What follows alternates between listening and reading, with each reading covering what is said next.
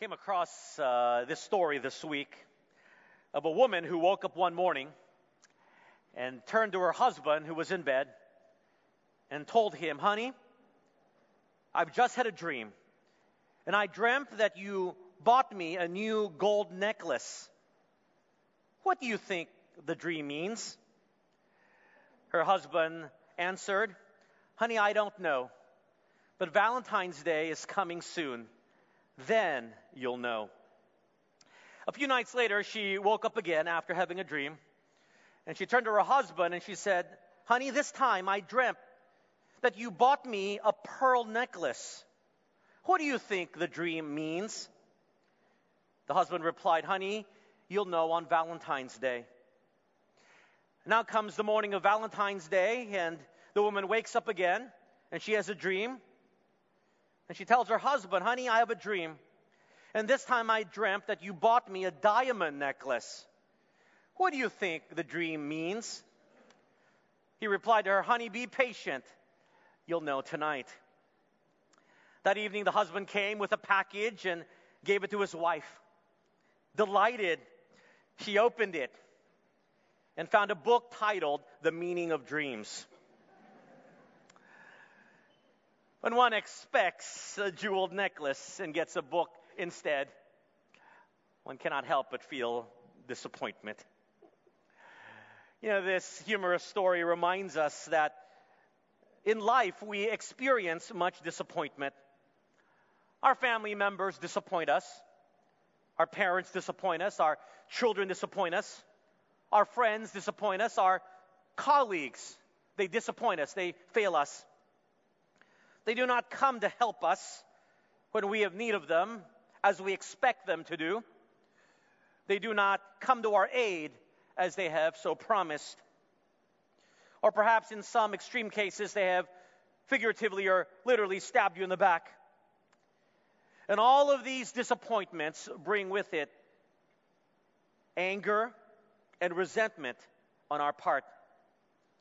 And as we're going to find out, while anger is not a sin, the actions that come from anger often causes many problems.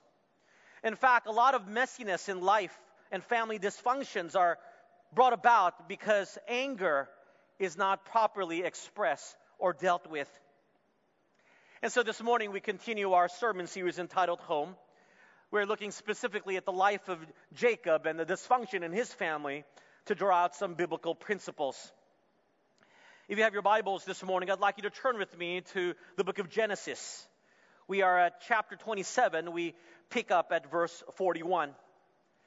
And we will draw out this morning some principles as it relates to disappointment and anger, and how when it is properly dealt with, it will honor the Lord. But when it is not properly dealt with, it brings about great devastation. By way of a reminder, if you missed the first few of the messages in this series, again, I encourage you to go listen online. Uh, the messages are available on our website. But to bring you up to speed, we find out that Esau is very angry that Jacob has received what he believes is rightfully his. Jacob, as you remember from last week, impersonates his brother at the encouragement of their mother, Rebekah. And Jacob, instead of Esau, receives the blessing from their father, Isaac. And we pick up the story in verse forty-one of chapter twenty-seven. So Esau hated Jacob because of the blessing with which his father blessed him. And Esau said in his heart, "The days of mourning for my father are at hand. Then I will kill my brother Jacob." And the words of Esau, her older son, were told to Rebekah. So she sent and called Jacob, her younger son, and said to him, "Surely your brother Esau," note this, "comforts himself concerning you by intending to kill you." After the deception of Jacob pretending to be Esau, Esau, as we've noted, is furious. He vows to kill his brother when their father Isaac has passed away. Apparently, it is not some sort of secret murmuring that he has this intention. It is an open secret. this intention of Esau to kill Jacob comes to the ears of their mother Rebekah. She hears about it and calls for Jacob to warn him. I want you to see in verse forty-two how Rebekah frames why Esau is doing what he's doing. She says that he is trying to console and comfort himself by killing you. He's trying to deal with disappointments. He's trying to deal with the anger of his life. He's trying to deal with the loss in his heart by taking revenge. Her perception into Esau's motive is where we can extrapolate our first principle, number one, if you're taking notes. Revenge is often the natural consolation for people who have been hurt. Revenge is often the natural consolation for people who have been hurt. The second part of this principle, don't let the thought of revenge take over your life. Don't let the thought of revenge consume your life. Revenge is often the natural consolation for people who have been hurt. Don't let the thought of revenge consume your life, take over your life.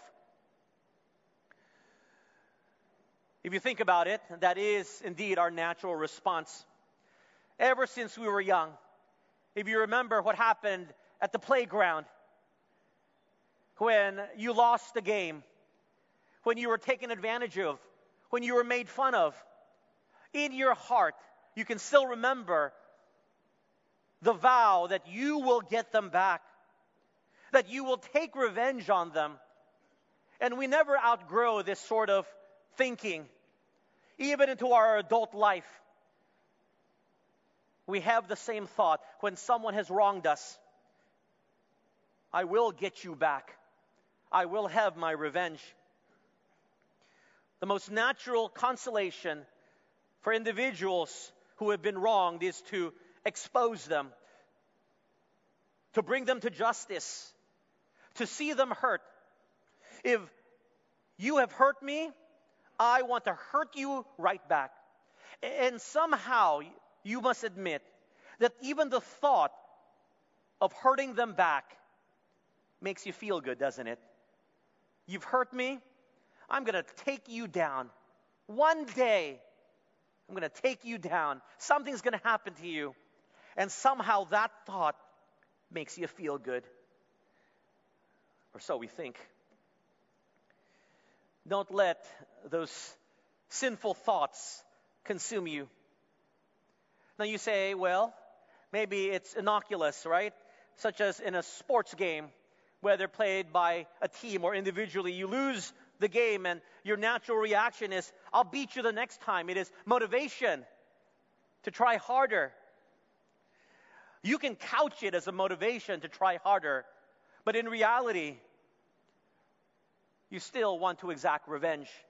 You want to get them back. I remember a humorous story about a luggage handler at the airport, and he was assisting the ticket agent to check in a traveler. The traveler apparently was having a bad day and didn't take so kindly to how the baggage handler was handling his luggage. And so the traveler began to belittle and to criticize the luggage handler. Surprisingly, the porter didn't seem troubled by this man's verbal abuse. But he kept going on and on using some coarse words. But surprisingly, the luggage handler remained silent. After the angry traveler went away, a woman standing behind approached this young man and said, "Young man, how were you able to be so patient? How were you able to put up with such injustice and his berating?" The young man looked at the woman and said, "Thank you for your concern. And you know, ma'am, it's, it's quite easy. This man is flying to New York. I'm sending his baggage to Brazil. Wait until he lands." Whether mischievous or sinister, revenge is the natural consolation for men and women who have been hurt. Esau has lost something that he cannot get back. He has lost his birthright and all the privileges that come with it. He has lost the blessings from the father. There is a deep loss in his life, and it drives him to want to take out revenge by killing his brother Jacob. It's very normal to feel angry, sad, and even disappointment with the circumstances that life brings, especially if injustice has been done. But my friends, take note. Your actions in response to how you feel is important. While taking revenge is a natural response, it should not be our natural response as believers in Jesus Christ. As hard as it may be, as counterintuitive as it may be, love and forgiveness should be our natural response instead of revenge. Instead of allowing thoughts of ways you can get them back, perhaps you can remind yourself that the Lord does see all and He will vindicate. Now, I've never said following biblical principles are easy. I've never sugarcoated the fact that if we are to live out what it means to be a follower of Jesus Christ, that it would be easy. And yet, as we are Christians called to follow Jesus, then our example must be the very person of Jesus, who in his righteous anger could have exacted righteous revenge, justice we call it, on all those who did him wrong.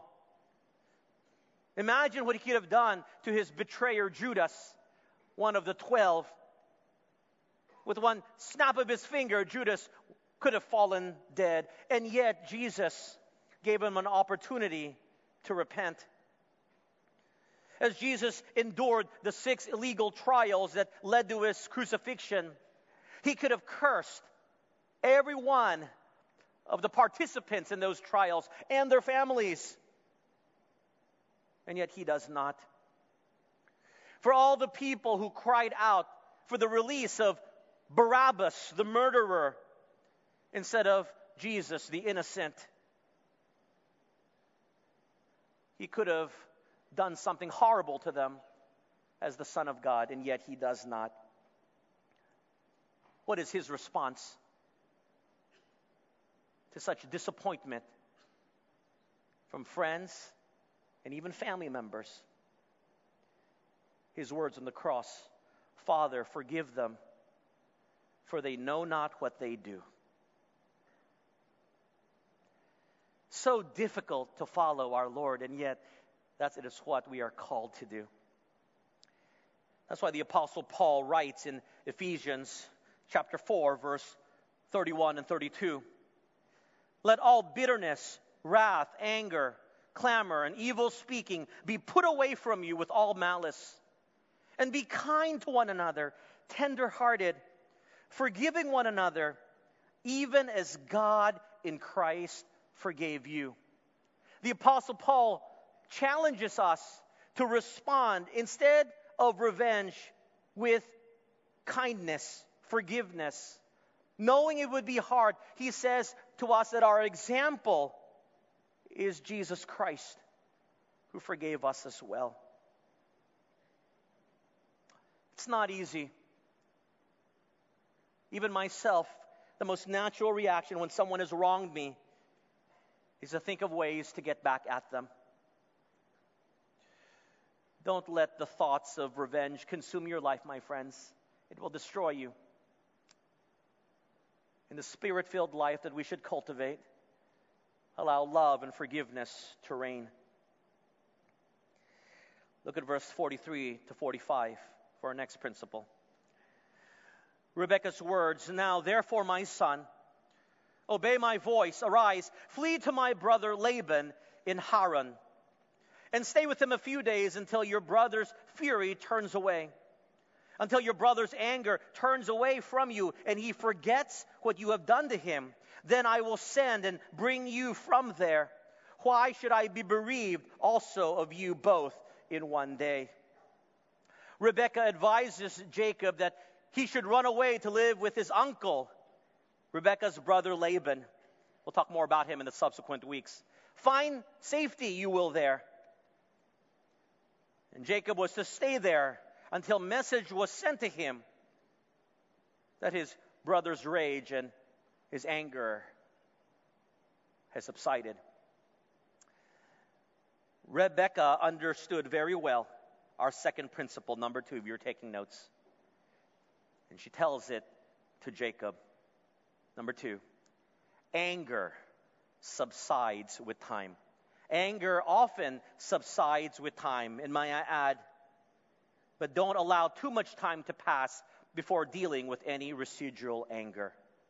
Anger often subsides with time, but don't allow too much time to pass before dealing with any residual anger.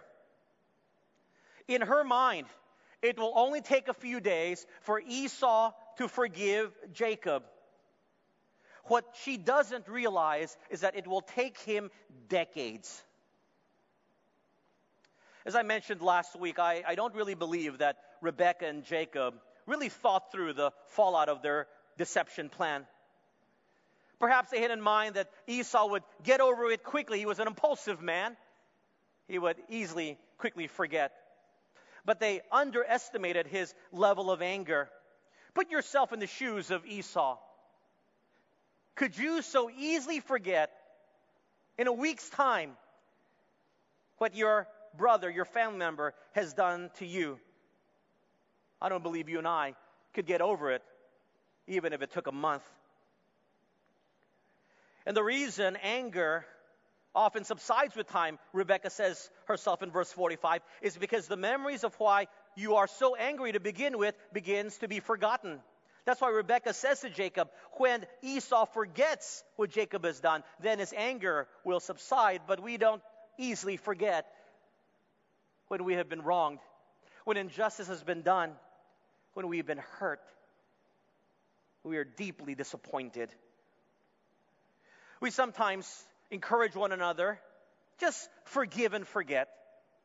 Just let it go. Forgive and forget. But as I've preached before, that's actually not biblical. The forgiveness part is biblical. The forgetting part isn't. It's impossible. Imagine when you have been wronged so deeply, you will carry that hurt and the remembrance of it for the rest of your life. Now, you may cite me passages like Isaiah forty-three, verse twenty-five, or Hebrews chapter eight, verse twelve, where it says that God says, I will remember your sins no more, and will tell one another, why can't you be more like God? Look, even he doesn't remember past transgressions.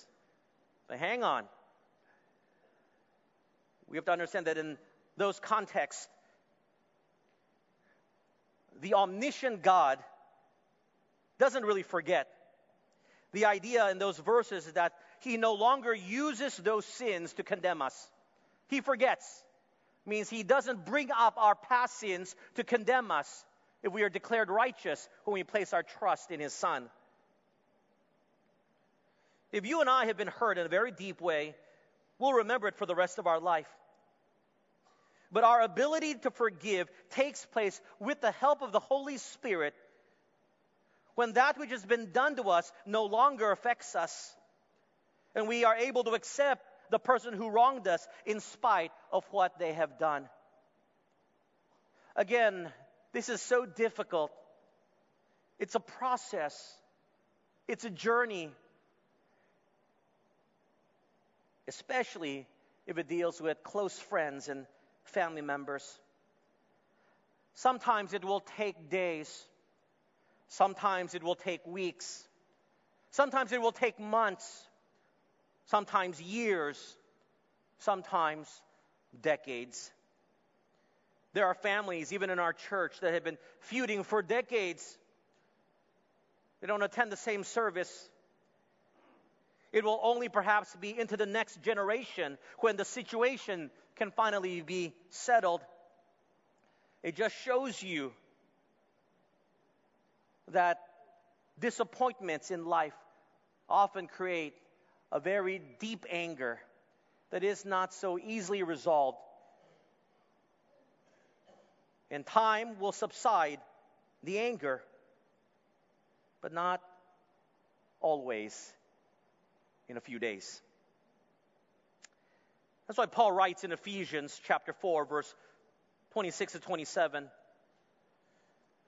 Be angry and do not sin. Do not let the sun go down on your wrath, nor give place to the devil. Listen carefully, my friends. The feeling of anger in and of itself is not a sin. You may be happy to know that it is okay for Christians to get angry.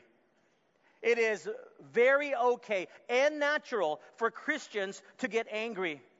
If your employee does something wrong and you get angry, it's okay. Don't let them tell you, oh, you're a Christian, you shouldn't be angry. If your children have disobeyed you and they've done something wrong, it's okay for you to be angry. Because some smart alecky church kid of yours who just attended Sunday school may come up to you and say, remember, you shouldn't be angry. You're a Christian. You can tell them it's okay to be angry. In fact, it's a God-given emotion.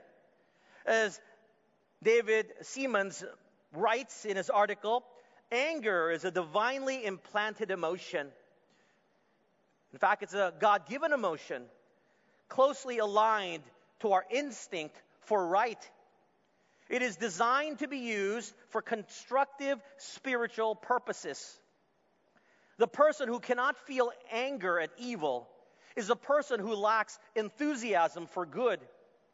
If you cannot hate wrong, it's very questionable whether you really love righteousness.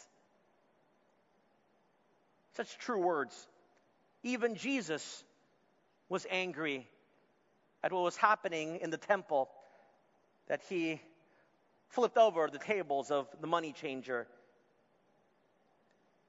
Anger is a God-given emotion, but it is the response in our anger that determines whether we have sinned or not. And that's why the second part of our principle says, while anger often subsides with time, don't allow too much time to pass before dealing with the residual angers. Attend to it. Don't let it linger, or Satan will begin to use that anger in your heart to turn you very bitter, to make you upset. You know, it's interesting as we think about Ephesians four, verse twenty-six to twenty-seven. A lot of people uh, often uh, misinterpret this verse. On the part where it says, do not let the sun go down on your wrath, what they think is that every fight, every disagreement must be settled at the end of the day.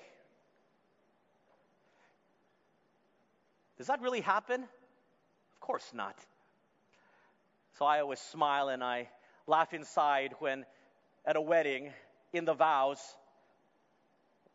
the bride or the groom or both write that they will never allow an argument to go beyond the day. I'm sorry, but that just doesn't happen. Perhaps some of you this morning have not talked to your spouse for three days now.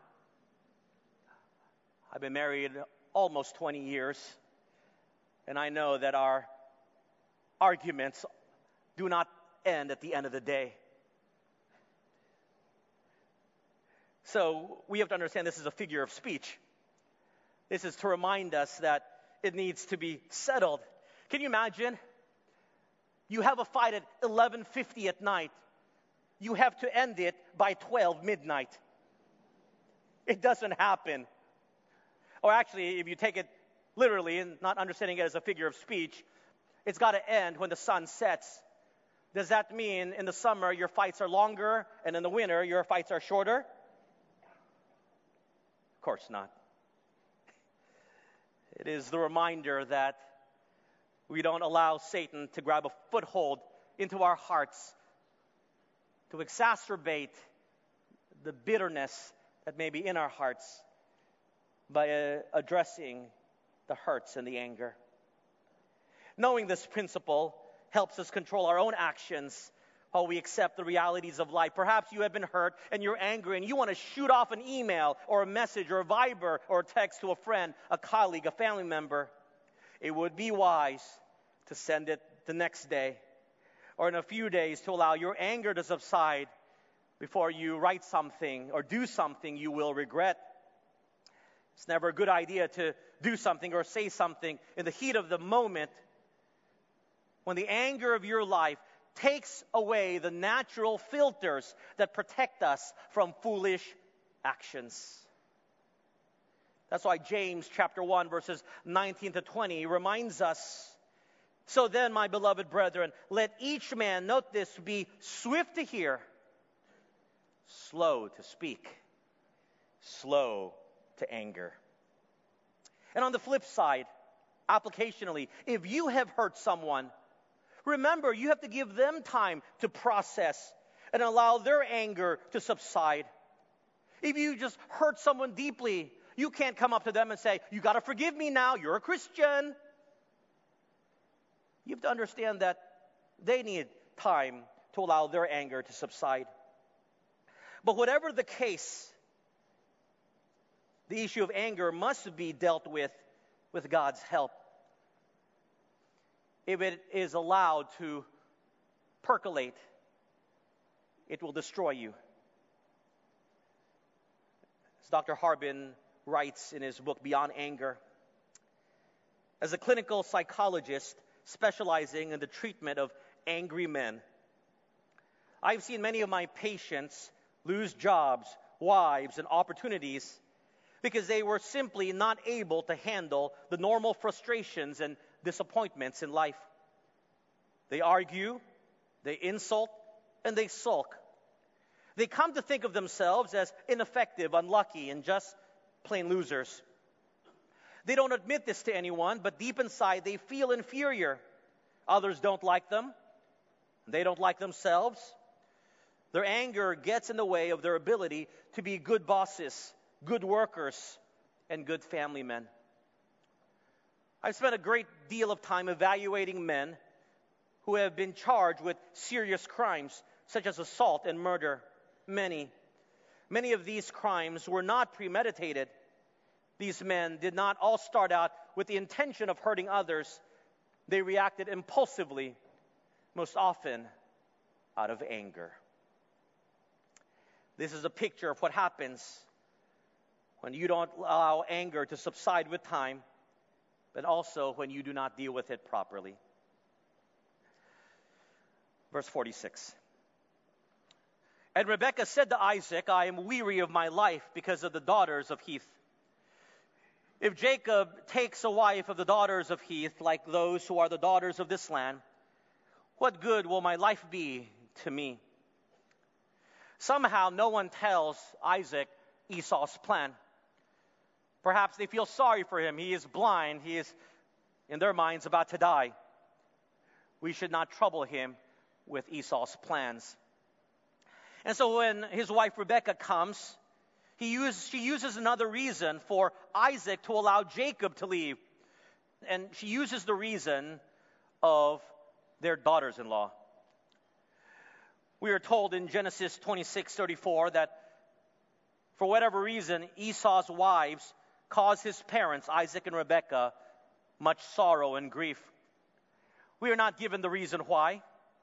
Perhaps because of the differences in culture or perhaps their belief.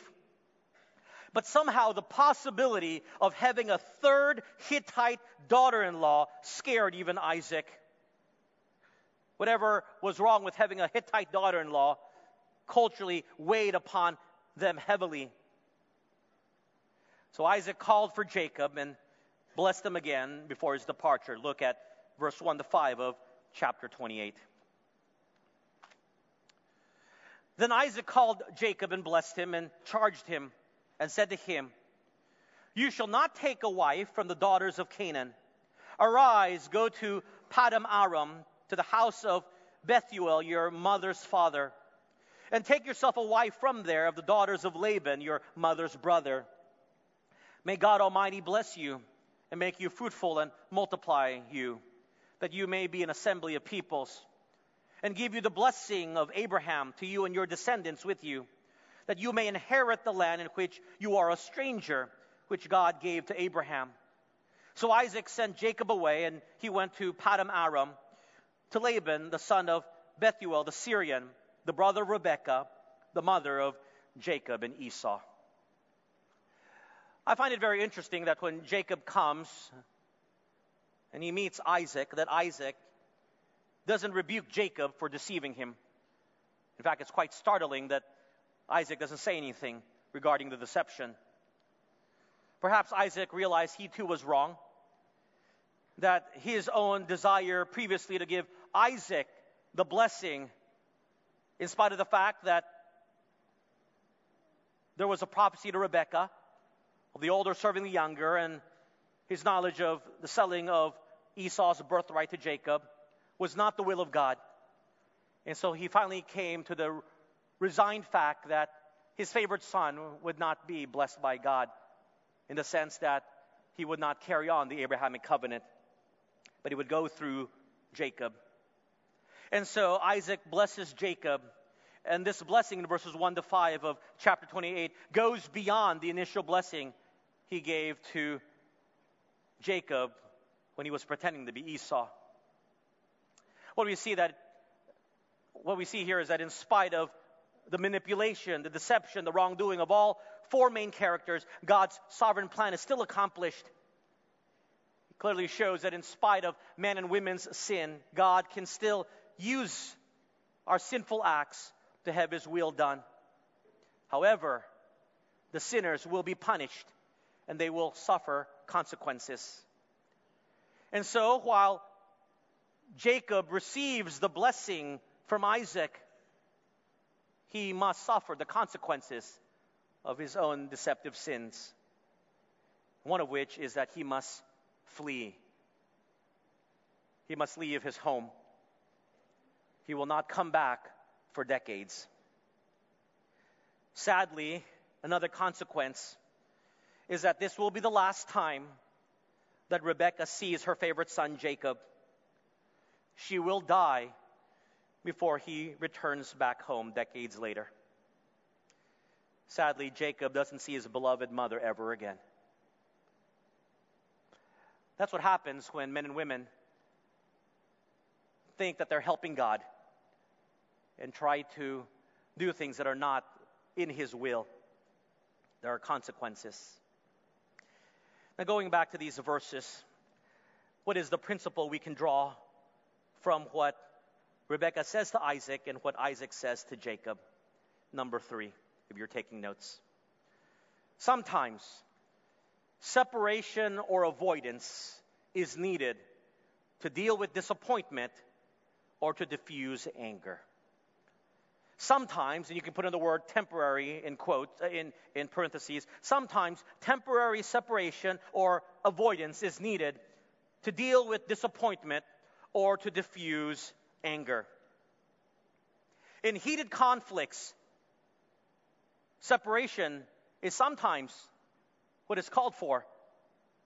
It's the most spiritual thing to do, to allow people to cool off and then to prepare a proper response later. Right? You know, when two basketball players are fighting, they're in each other's face, their chests are touching. What's the first thing that the ref and the coaches do? The first thing, they separate the players. They don't say, while face is right in front of the other face, now what should you say to each other? Trust me, it won't be I'm sorry. It may be words that would inflame the situation. First thing that they do in basketball, they separate the players. Go to your benches, cool off, and then we'll deal with it. Can you imagine if Jacob says to his parents after this, since I'm going to be gone for a while, do you think it'd be okay if I went to tell Esau goodbye? That'd be crazy. Or if he goes up to Esau and he tells Esau, Esau, I'm going to leave for a while while you cool off. Before I leave, you think I can get a hug from you? Goodbye hug? Of course not. I think if Esau saw the face of Jacob at that moment, He would have killed him on the spot. Jacob, his parents, were wise to tell him to flee quickly, knowing what Esau is capable of. Sometimes walking away from a tension-filled situation is the right solution. Now, you may think that I'm extrapolating this principle, stretching the story a bit too much. No, it's actually taught elsewhere in the scriptures. Look at First Corinthians chapter seven. In First Corinthians chapter seven, in the context of the marriage relationship, sometimes when two couples are fighting, it calls for a time of separation between spouses. That's allowed. However, the Bible is very clear, but not too long, to allow Satan to tempt in the context of intimacy. When spouses are fighting, sometimes it's best that everyone returns back to their corner to gather themselves. That's why sometimes when you travel, the fights seem to be more intense. Why? Because there's no place to hide. You're stuck in the same hotel room. You see each other, and you don't want to see them. The very sight of them elicits in your heart great anger. Sometimes the Bible tells us the solution is just to separate. Psalm chapter four, verse four. Don't sin by letting anger control you. Think about it overnight and remain silent. The emphasis of this verse is sometimes you just have to let it lay low. Separate physically, but only for a while. If you know me, I'm someone by nature hot-headed. But I've learned through many mistakes that if I confront at the moment of anger, it never turns out well. In my own spiritual maturity process and journey, I've come to understand that in a spirit-filled life, even in anger, the Spirit will lead you to pause and perhaps physically remove yourself from that situation so as not to confront in conflict until some of the tension wears off. Remember the story of David and Saul? Saul would sometimes get very angry at David. What would he do? He would throw spears at David. What did David do? Ah, you missed me? I think I'll hang around a little bit till you actually get your accuracy down. No, the Bible is very clear. David left. He even told Jonathan, Jonathan, I can't be here. I can't be here. The sight of me makes your dad very angry. He was wise enough, spirit-filled enough to know that he shouldn't be around. So understand that sometimes temporary separation or avoidance is needed to deal with disappointments, hurts, and to diffuse anger. Now let's take a look at verses six to nine. Esau saw that Isaac had blessed Jacob and sent him away to Paddan Aram to take himself a wife from there. And that as he blessed him, he gave him a charge saying, you shall not take a wife from the daughters of Canaan. And that Jacob had obeyed his father and mother and had gone to Paddan Aram. Verse eight, also Esau saw that the daughters of Canaan did not please his father Isaac. So Esau went to Ishmael and took Mahalath, the daughter of Ishmael, Abraham's son, the daughter of Nebaioth, to be his wife in addition to the wives he had. Esau was furious when he found out that Jacob wasn't around anymore, that his father and mother had blessed him to go to Paddan Aram. He was even more furious that Isaac had blessed his rival brother again. He was even more angry that he heard that Jacob was told by his father, do not take a wife from the land of Canaan, as he had so done. Kind of a slap in the face. And it seemed as if Esau's world was was crashing down. And so what did Esau do? The Bible tells us in verse eight, he took another wife from the people of the land, which he knew would make his father angry. In his anger, he turned on the parent that favored him. Now, if verse eight it said, and he saw the daughters of Canaan, and they were beautiful. Okay, maybe we understand. But the Bible tells us he saw the daughters of Canaan, and he knew that if he married one of them, another one, it would greatly displease his father. And because in his mind his father so wronged him, now, father and mother, he was going to make his life, Isaac's life, miserable. Now, hang on, before we continue, let me just take a side note here, because some of you may be wondering. God never allowed polygamy. It was the design of God that in marriage, it was a monogamous relationship between one man and one woman. So you may say, why do some of these men of faith have multiple wives, which was common in the culture of that day? Why didn't God punish them? Just because God didn't immediately punish them doesn't mean he was ever okay with it. We find out that in every family situation with multiple wives, there was a lot of problems caused by having multiple wives. But who are we to tell God he must punish them, or else he is okay with it? When we look at our own lives and we do many sinful things, that God doesn't at our immediate moment punish us, but he is gracious. But his lack of, of immediate punishment for our sins doesn't mean he's okay with our sins. He's just gracious, as he was gracious with these men of faith. Just wanted to say that. But let's come back to Esau. Esau had given up hope. In his mind, I can't win at anything. I'm going to make dad angry. I can't do anything to make my family happy. I don't have the birthright. I don't have the blessing. I'm just going to blow everything up. To heck with everything. To heck with anything. Military words, we call that the scorched earth policy. I'm just going to burn everything. Father doesn't want Jacob to marry these Canaanite women. I'll do it just to spite him. What a silly life philosophy. I'm so angry, I'm going to do something to make you more angry.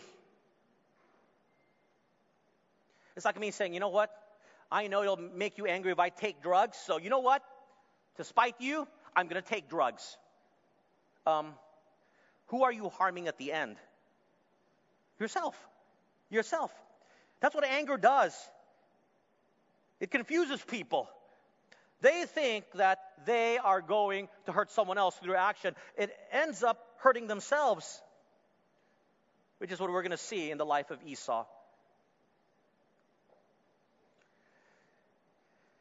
And yet, there are many people who carry around this life philosophy, when in their mind, all is lost.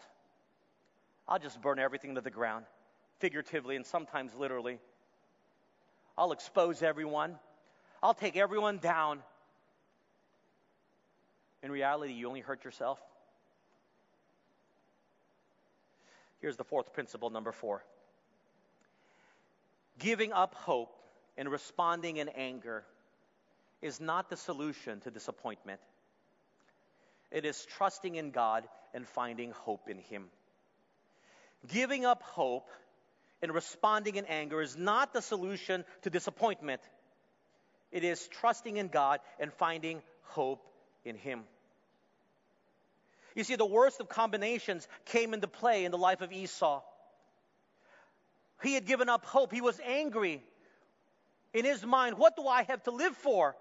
Jacob has taken everything, and he's gone.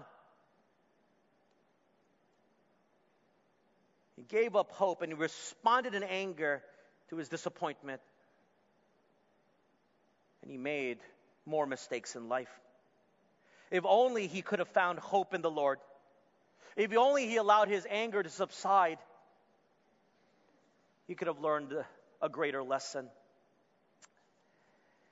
In the book, Disappointment with God by Philip Yancey, it's a great book, you should read it. Philip Yancey tells the story of a man he refers to as Douglas. Douglas was a sincere, devout Christian whose wife was diagnosed with breast cancer. The breast was removed, but a couple years later, the cancer was found in her lungs. So she had to go through the agony of chemotherapy. One night in the middle of all of this, he was driving with his wife and twelve-year-old daughter when a drunk driver swerved and struck them head-on. His wife was unhurt. His daughter had minor injuries, but Douglas himself received a massive blow to the head. He would have sudden headaches for the rest of his life, dizzy spells, couldn't work a full day. He would become disoriented and forgetful, developed a double vision with one eye, which refused to focus for the rest of his life. When Philip Yancey met with Douglas to interview him about his disappointments with God, this is what Douglas told him. "To tell you the truth, Philip, I don't feel any disappointment with God. We tend to think life should be fair because God is fair. But if I confuse God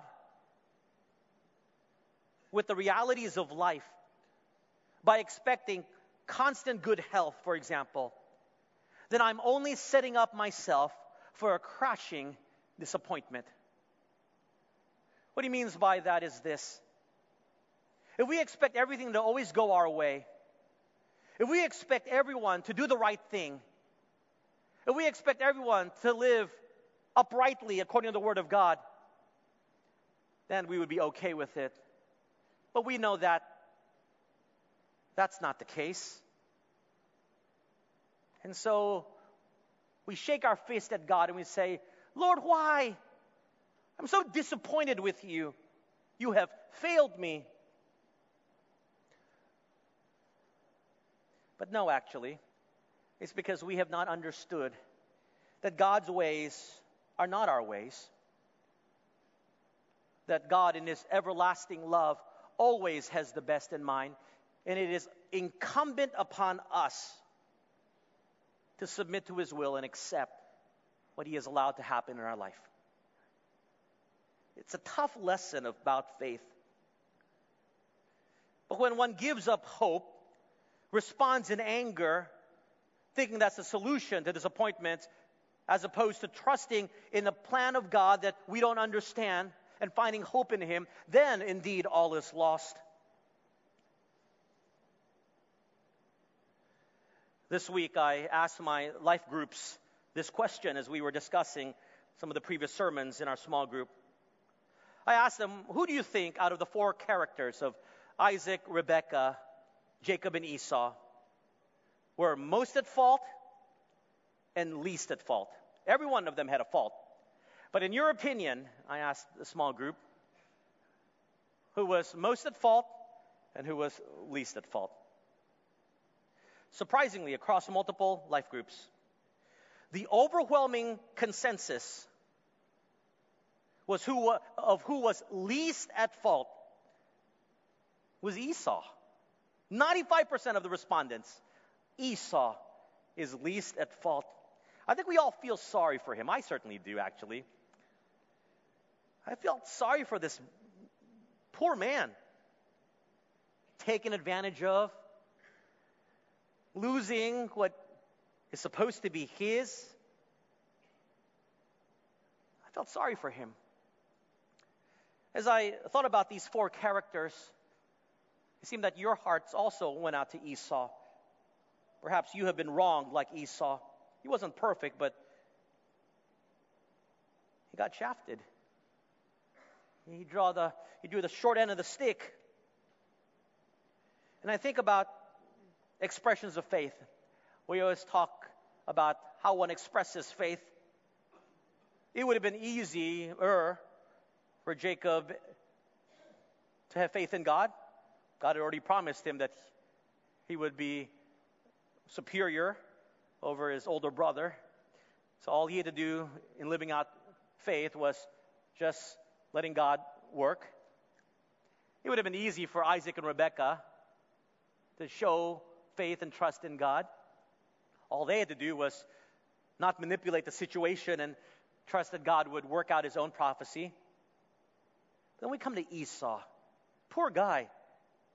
We, we say that he must live and trust God by faith, and he, doing so, would have to accept a few things. Would have to accept the fact that he would never be better than his brother. That's a tough thing to accept. He must accept by faith that it is God's perfect will for his life that he would play second fiddle to his brother. That's a tough faith walk. And I think it was hard for him to accept that. And that's why he gave up hope. His actions indicated that he was going to go on a scorched earth policy. What's my life? I have nothing to live for. I just make everyone angry. And yet, if we cultivate a faith in God that runs deeper than thinking that our way is the best way, it is possible to accept a similar fate. Do you remember Jonathan in the Bible? Do you remember the best friend of David? Jonathan, the crown prince, the son of Saul. He was destined by family heritage to be the next king of Israel. But it wasn't God's will. It was God's will for David, his best friend, to be the next king. Think about how much faith it must have taken Jonathan to tell David, David, it's God's will that you be king. I will serve you. But that's exactly what he did. In a very intimate conversation, Jonathan could not wait for God's plan to unfold where his friend David would be king while he took a step back as the crown prince to serve David. And his life was full of joy, full of faith. His faith was deep. Esau couldn't understand it. He couldn't accept it. That's why it drove him to such anger. Jonathan accepted it, trusted in God that it was the best plan, even for his life. And as the Bible records his life, it seemed he seemed to have a good relationship, a great relationship with God and with his friends. And then we look at the New Testament. No greater example than that of Jesus, who was due all of heaven's praise and glory. And we see that in his prayer in Gethsemane, realizing that the submission to the Father's perfect and best will was for him to die a horrible death by crucifixion so that he could die for the sins of mankind. And he says, not my will, but your will be done. Anger dissipates when we understand that it's not about our will, that it, it's about God's will being done. We give up hope when we don't understand that God has a greater will sometimes when things don't go our way. We must learn to trust even more. We must learn to deepen our faith walk when the disappointments of life come about. It will keep anger in check. It will encourage us to have a joyful life, even when life doesn't turn out the way we think or want it to have turned out. These are tough lessons. I struggle with it, and I know you do as well. We need the Holy Spirit. We need His filling of our lives to be able to practically live these principles out. But it will help us at the end. It's for our good. Let me leave you with these words As we all deal with disappointment in anger, it is a Chinese proverb. It goes something like this. If you are patient in one moment of anger, you will escape a hundred days of sorrow. If you are patient in one moment of anger, you will escape a hundred days of sorrow. Let's pray. Heavenly Father, you know our hearts. You know, many of us identify with Esau. We're hurt. Things have happened in our life that have brought great disappointment, because that which has disappointed us comes through the actions or the words of people closest to us, our family members, our friends. I pray that with the Spirit's help, you would allow us to keep anger in check. That you would allow us to be wise enough to allow time to subside our anger. When called for, to physically remove ourselves from those points of tension. And to never give up hope. To know that in this sinful world, your sovereign plan will still always ultimately come to bear. And our faith and our hope needs to always be upon you. Father, change our hearts so that revenge is not our natural response when we have been hurt, but love and compassion and forgiveness. But may it be that when we are to be angry, we will be angry for your righteousness. We will be angry for your holiness. We will take a stand when the Scripture is being attacked, when the person of the triune Godhead is being mocked. That our anger as followers then come out in such a way that it pleases you. You know what everyone is going through. Would you allow your words this morning from the Word of God to challenge and to change in accordance with your will? In Jesus' name we pray. Amen.